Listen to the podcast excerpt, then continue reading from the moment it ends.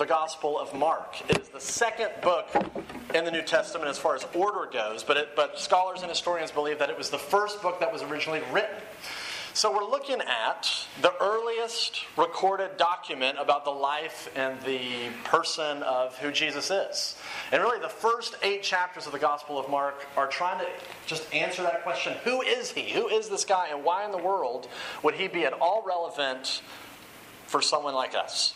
So we find ourselves today, tonight, in Mark chapter 4 and we're going to read um, this, this longer passage, 20 verses, and um, then we'll take a look at it. Here's what it says It says, Again, Jesus began to teach by the lake. A crowd that gathered around him was so large that he got into a boat and he sat in it out on the lake, while all the people were along the shore at the water's edge. He taught them many things in parables, and in his teaching said, Listen, a farmer went out to sow his seed. As he was scattering the seed, some fell along the path, and the birds came and ate it up. Some fell on rocky places where it did not have much soil. It sprang up quickly because the soil was shallow. But when the sun came out, the plants were scorched and they withered because they had no root. Other seed fell among thorns, which grew up and choked the plants, so that they did not bear grain. Still, other seed fell on good soil. It came up, grew, and produced a crop, multiplying 30, 60, or even 100 times. And then Jesus said, He who has ears to hear, let him hear. When he was alone, the twelve and the others around him asked him about the parables.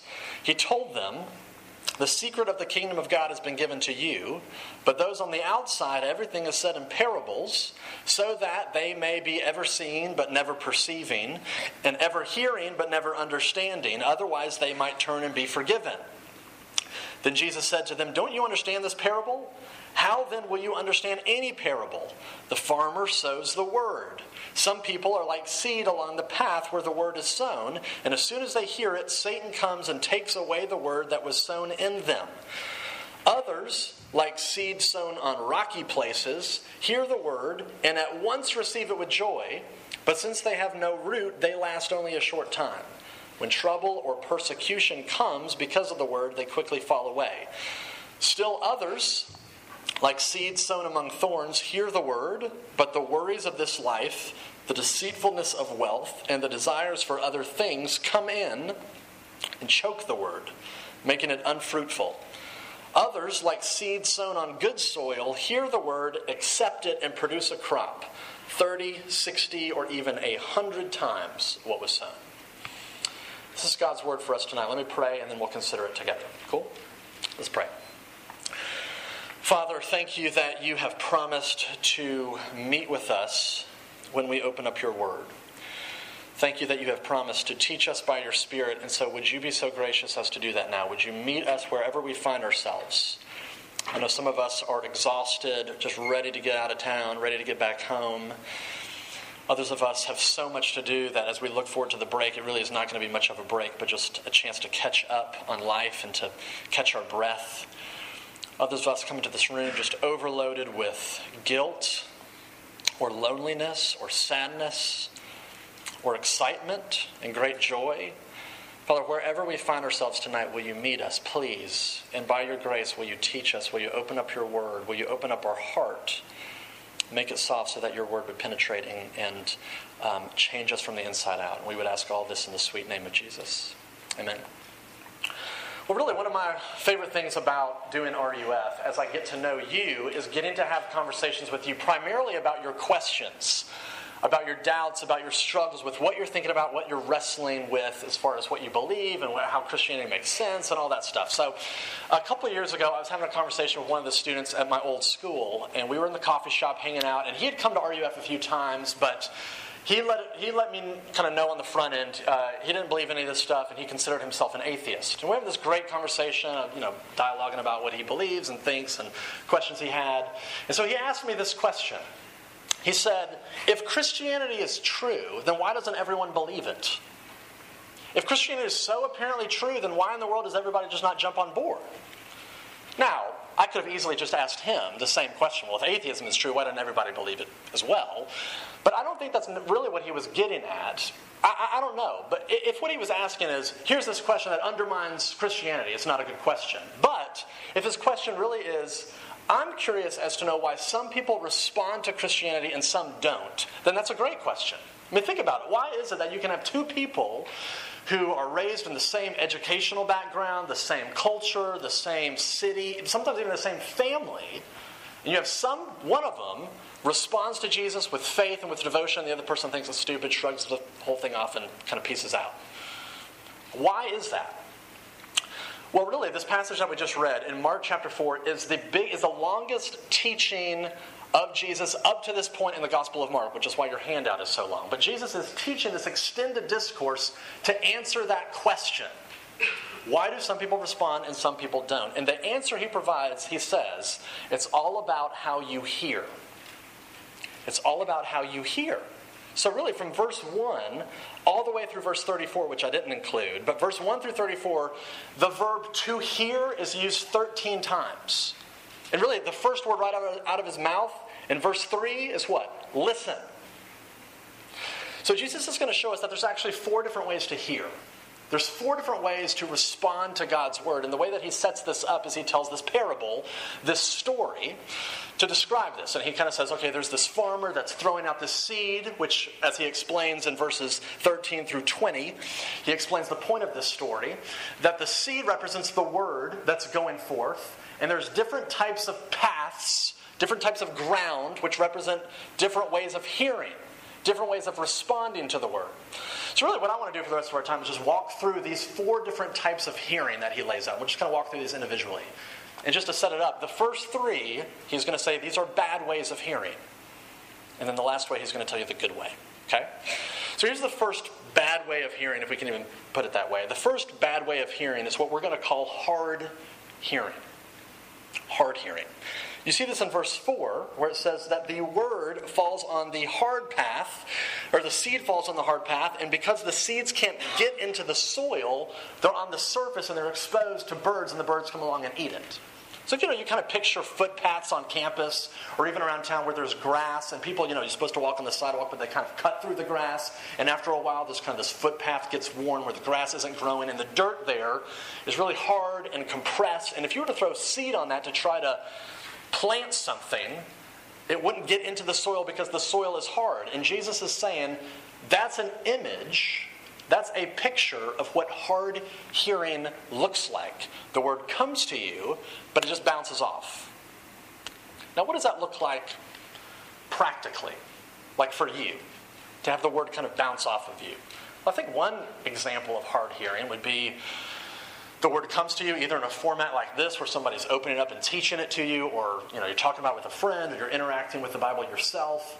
And the way that you respond to it is just flat out skepticism just suspicion just rolling your eyes like oh my goodness people still believe this stuff. People still believe this mythical weird stuff. It just bounces off of you. That's one way that would be a hard form of hearing Another hard form of hearing would be um, the word comes to you. It's, it's preached in this sort of context, and maybe because you're so familiar with the Bible, maybe because you've grown up in church, you think deep down, yeah, okay, I've heard all this before. I'm sure some of you are doing this right now because you've heard this particular passage preached like 800 times maybe in your whole life, and you're like, yeah, yeah, yeah, I get it, I get it. There's nothing new for me to be gained right now, so I can kind of zone out, I can tune out. It's hard hearing. You're not letting it penetrate, the, the word's not getting in. Or another form of hard hearing would be uh, as you hear somebody teaching or something like this, you're only thinking about other people. You know what I mean? Where you're like, man, I really wish my mother were here to hear this right now. Or, you know, the sermon or whatever is about criticism or being judgmental. You're like, man, I really wish my roommate were here to hear this. And all you're doing is you're just thinking about someone else. And just, for you yourself, you're not taking the time to let it sink into your heart. You're just giving the word the Heisman, as it were, and you're just thinking about someone else. Or, sort of another form of hard hearing is that you know you go to Panera or you go to whatever coffee shop you do your thing at, and uh, you bring your Bible, or you're in your room, you have your Bible open, you got your coffee in the morning, you got your journal, and you're going to read the Bible. And you read the Bible long enough to deal with your guilt over having not read the Bible that week. And then you're done reading the Bible and you feel like, okay, my guilt is assuaged. I've read, I've done my, I've had my quiet time. And you close up the Bible and you kind of put it down and you go about your day and you have no idea what you just read. It doesn't get in, it doesn't sink in. It's, it's hard hearing. This, this is kind of like, you know, anytime you update your software or you download something, download an app, they make you click that box that says that you have read the terms of agreement. And you click the box knowing full well no one in the history of humanity has ever read the entire terms of agreement, but you click it and you don't read it. And that's what hard hearing is like. I click it, yeah, yeah, yeah, I get it, I get it, I get it. Never read it, never gets in. Hard hearing. Now, we could just jump to the second form of hearing, but the passage gets a little weird in verse 15, where he says that the birds that come and take the seed away actually represent Satan that are coming and taking the word away from you. And that's just weird enough and spooky enough and close enough to Halloween where I feel like I just need to take two minutes and explain what in the world that's talking about. Here's what this is basically talking about Satan never comes in and makes you do things against your will that are bad. Doesn't like he, co- he comes into your body and overrides your mind and makes you do these horrible things. In other words, Satan doesn't make good people bad, which, by the way, yes, we do believe in Satan, and I know that may be weird for you. Come, we can get milkshakes to talk about that. Satan doesn't make good people bad, Satan makes flawed people worse. In, in other words, all he does is he takes the pre existing junk in your life and just aggravates it and turns up the volume on what is already there. So, for example, if you're a bitter person, you find yourself bitter. What Satan does is he comes in through that door, as it were, and cranks up the volume on your bitterness so that when the word comes to you and offers you encouragement and hope, you don't hear it because the volume of your bitterness is so loud. Or let's just say that you're a prideful person all he does is he cranks up the volume on your pride, and so you can't hear the call to humble yourself, the call to repent. This is basically what's going on here. And so, it, you know, it reminded me of this example when I was in college. Uh, I went with another campus ministry to the beach for a summer. And there were six guys living in one motel room, a small motel room, six guys for the summer. So you can imagine it got nasty. There were three sets of bunk beds that we all lived in. We were crammed. It was awful. But the worst situation about this living arrangement was the one trash can that we had in the kitchen. There was one trash can that we had in the kitchen, and we had this rule of thumb set up that whoever was the person to kind of put the last piece of trash in to kind of fill up the trash can, that was the person that was responsible for tying it up and taking the bag and kind of taking it to the dumpster, which of course just made this internal, you know, competition between all of us to be like, okay, I'm not the last person to put the trash, you know, to fill up the can, as it were. So we, we would delicately place our piece of trash on the top, and uh, as long as it didn't spill over, we felt like, okay, there's still room. There's still more room for someone else to come along. And so this, this pile of trash would start piling up, and it was this towering, leaning thing of trash billowing up the top of the can until eventually it did sort of topple over, and no one owned responsibility for it. No one owned it and said, okay, I was that person. So no one cleaned it up. And so it just got so bad that no one was dealing with it. We would literally be in the other room and drink like a Coke or something and finish it and just sort of throw it into the general vicinity of where the trash can was. And it would bounce off the trash can and land on the floor, and it was just trash. trash everywhere, and it was a, a, summer of us wallowing in our own filth, and um, it was awful. But here's, here's my question Is that you? Not the trash, your living hygiene situation, but is that you in the sense that the word comes to you and it can't get in, it just bounces off and falls off. Are you, are you hearing in a way that is hard right now? You have to ask yourself that question. That's the first bad form of hearing that Jesus kind of lays out for us. But he gives us a second one. Here's the second one. The second form of bad hearing we're going to call superficial hearing. And you see this in verse 5 initially. He calls it rocky soil, which means that there's this layer of rock that's about two inches underneath the soil. So you got soil, two inches of soil, rock underneath it. So that if you were to take like a stake or something and drive it into the ground, it would quickly, you know, hit the rock underneath it. So if you were to plant something there, the seed would sprout and grow and the roots would go down, but they would only go down about two inches before they hit the rock, and they would not be able to go any further. So this thing sprouts up And when the sun comes up, which normally would be a welcome thing to a plant, because it doesn't have the, the root structure, it can't get the water to deal with the heat. And so it withers away and dies. And his point, as he explains this in verse 16, is that this is like someone who receives the word, who receives the gospel initially with joy, with enthusiasm. Which is really startling if you think about it. That you can receive the joy with, that you can receive the word with enthusiasm, and it lead to this road of where you eventually kind of walk away from it. So think about it. What is it like to, to be spiritually enthusiastic? Maybe this is some of you where you find yourself, uh, you know, in certain worship events where you uh, are weeping, where you've cried in a worship service, uh, where you get goosebumps, uh, where, where, you've, where, you've con- where you're connecting with God in such a way where your, your eyes are closed, your hands are raised, and you really do feel like I'm worshiping God and I'm so enthralled with His presence, I don't care what anybody else thinks.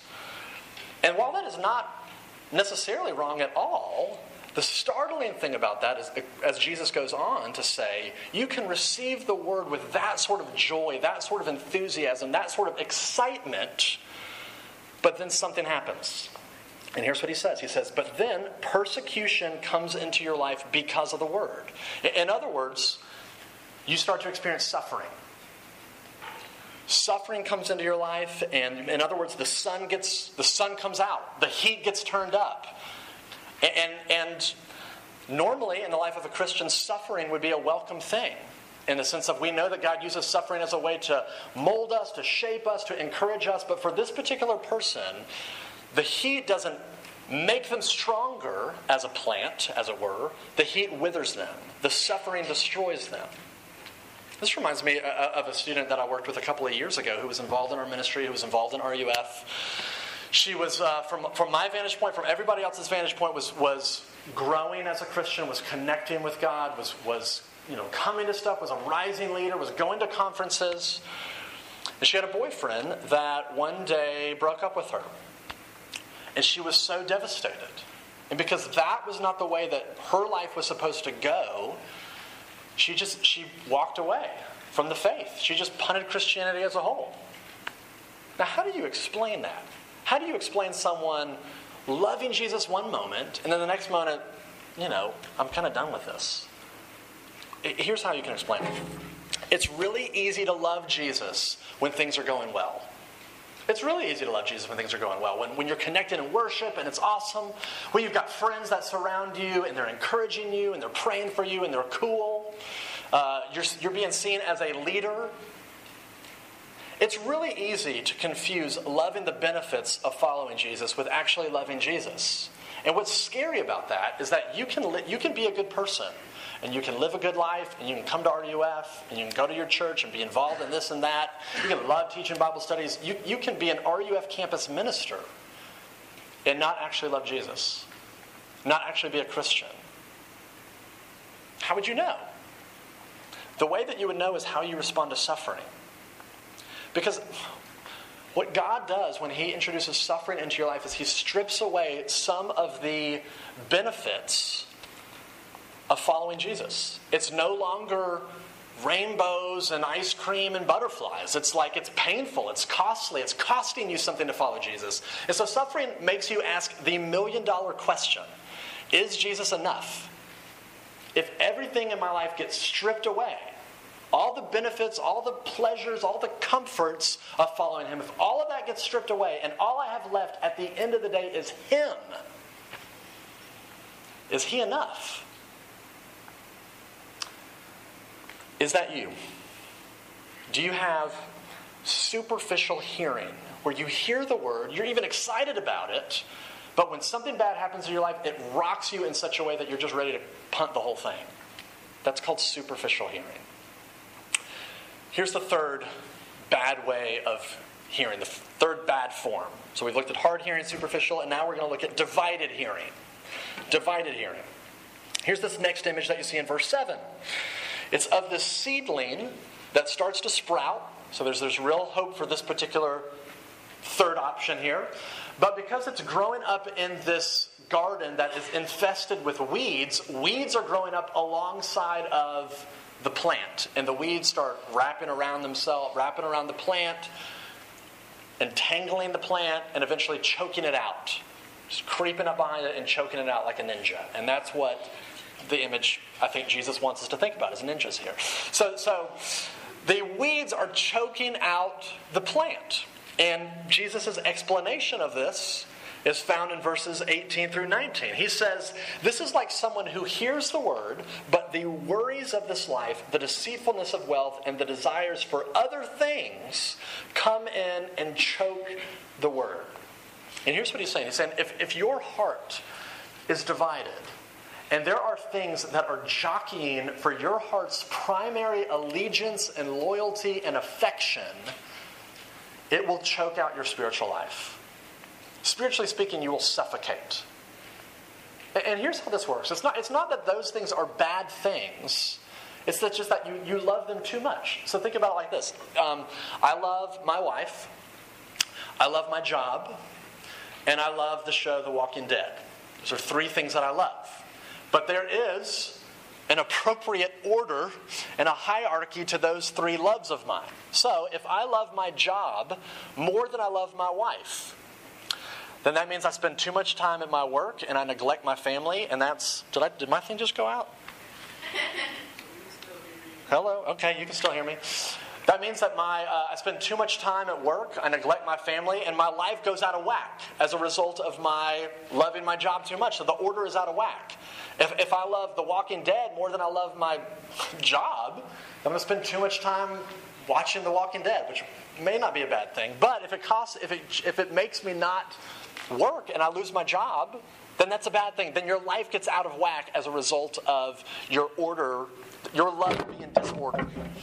So my point is, you may love good things, but if they're if they're functionally filling something in your heart that only God can fill, then your life is going to be thrown out of whack as a result.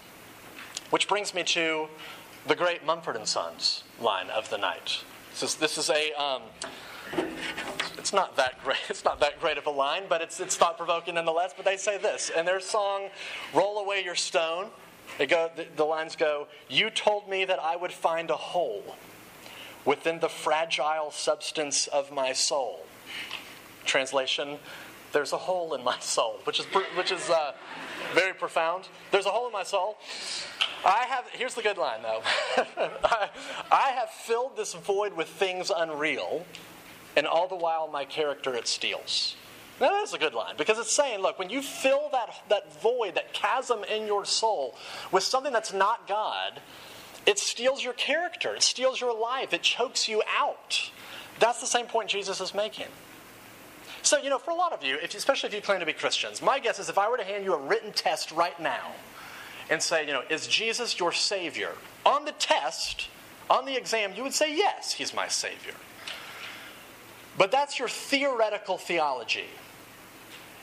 If we were to look at your practical theology, your day in and day out life, I think your answer would maybe be potentially be something different. Meaning, on paper, you would say, Yeah, Jesus is my Savior, but functionally speaking, for some of you, it's your boyfriend or your girlfriend that's your Savior.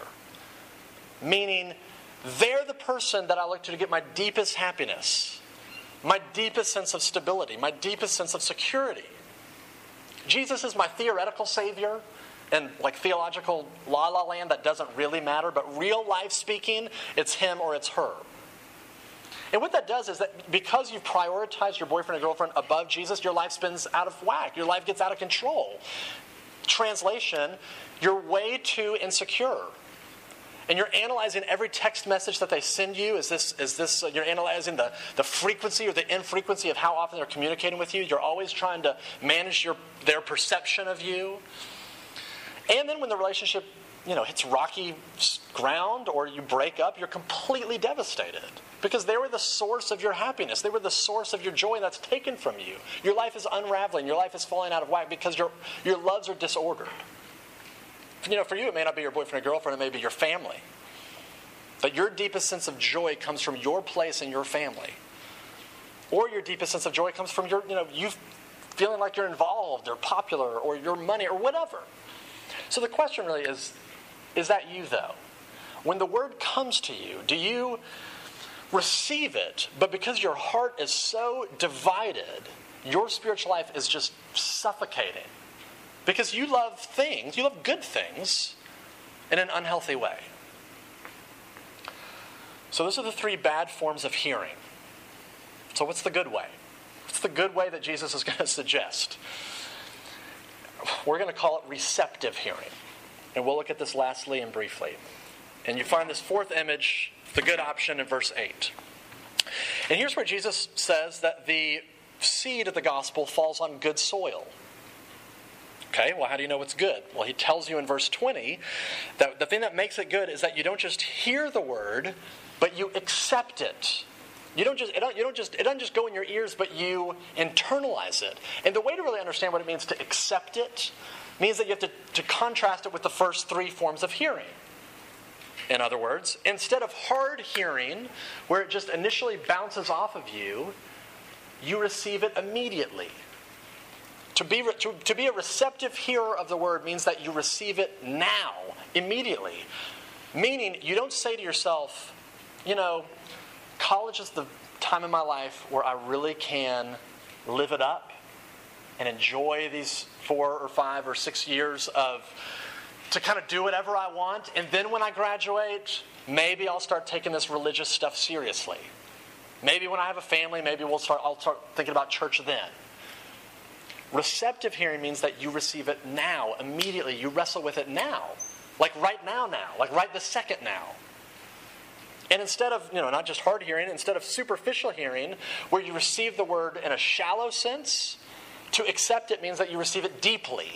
You take it all the way in. You, you wrestle with it. You do the hard mental, spiritual work and labor of wrestling with it and not just settling for cheap spiritual cotton candy answers to really hard questions, but that you do the hard work of processing and dialoguing and fighting and interacting with it.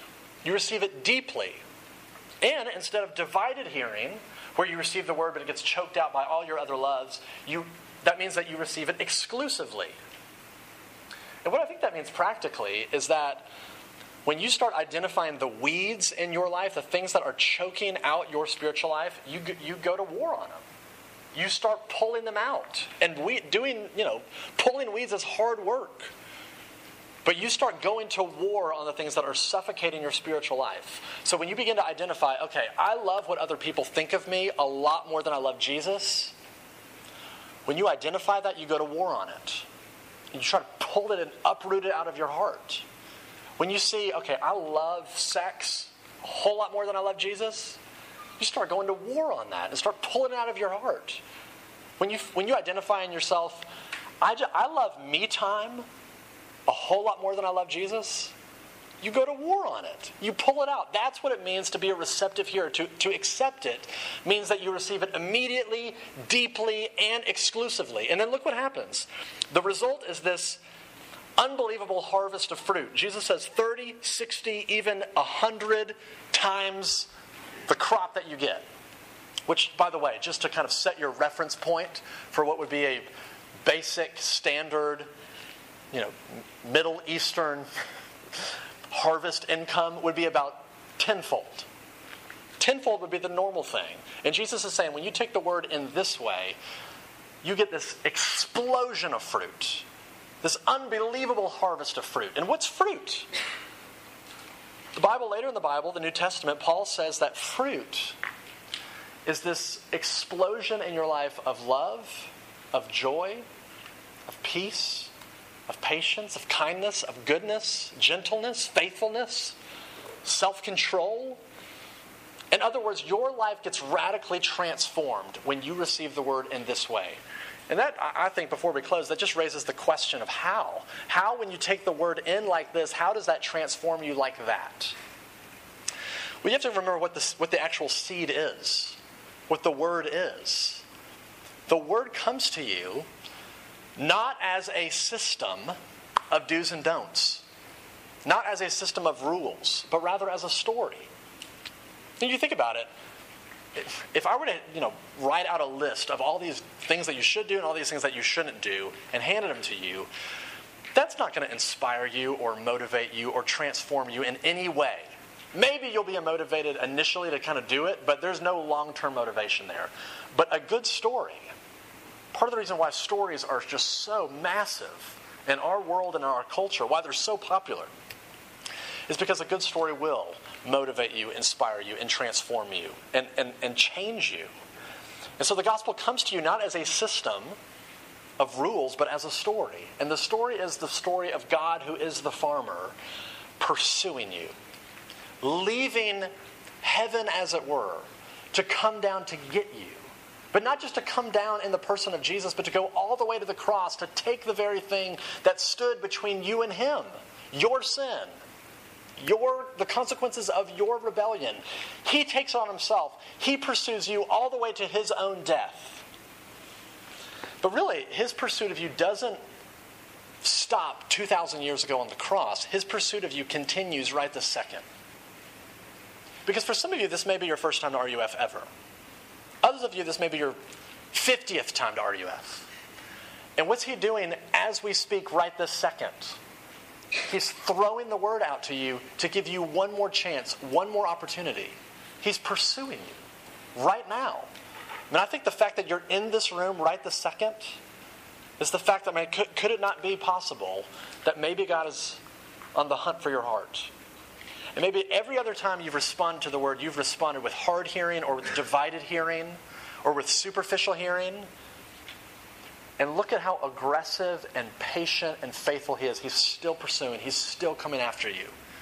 Every time you failed, every time I've failed, he's still coming at you. Here's the word, here's the gospel. Will you respond? Will you respond? Will you respond?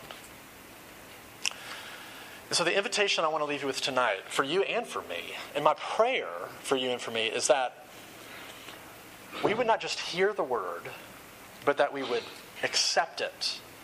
We would take it in deeply, exclusively, immediately, and we really would see in time this massive transformation in our character and in our life.